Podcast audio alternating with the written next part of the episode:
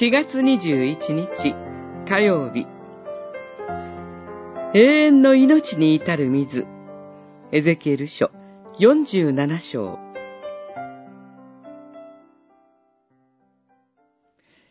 川が流れていくところではどこでも群がるすべての生き物は生き返り魚も非常に多くなる。この水が流れるところでは水がきれいになるからである。この川が流れるところでは、すべてのものが生き返る。47章9節この川は、神殿の入り口の敷居の下から湧き上がっている、なんとも現実離れした川です。ところが、最初はくるぶしまでだった水が、現実の川のように水深を増しつつ、東へ流れ、汚れた海、つまり視界に注ぎます。すると、その水はきれいになり、すべてのものが生き返ると言われます。回復された神殿、教会から流れ出る水が、すべての生き物を生き返らせるのです。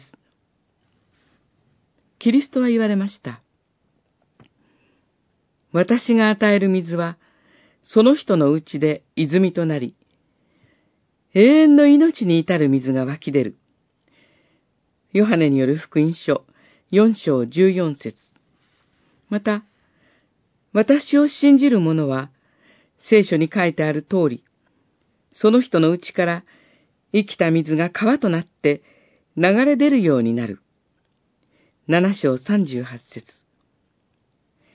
キリストのこの川は、そのまま、神の都に流れ込みます。川のほとり、その岸には、あらゆる果樹が大きくなり、月ごとに実をつける。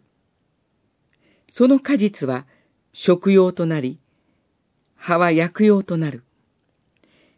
エゼキエル書47章12節ヨハネの目視録22章1節2節これが神の都の風景です。教会でキリストから与えられる水晶のように輝く命の水は、私たちの内から流れ出る川となって、永遠の御国に達するのです。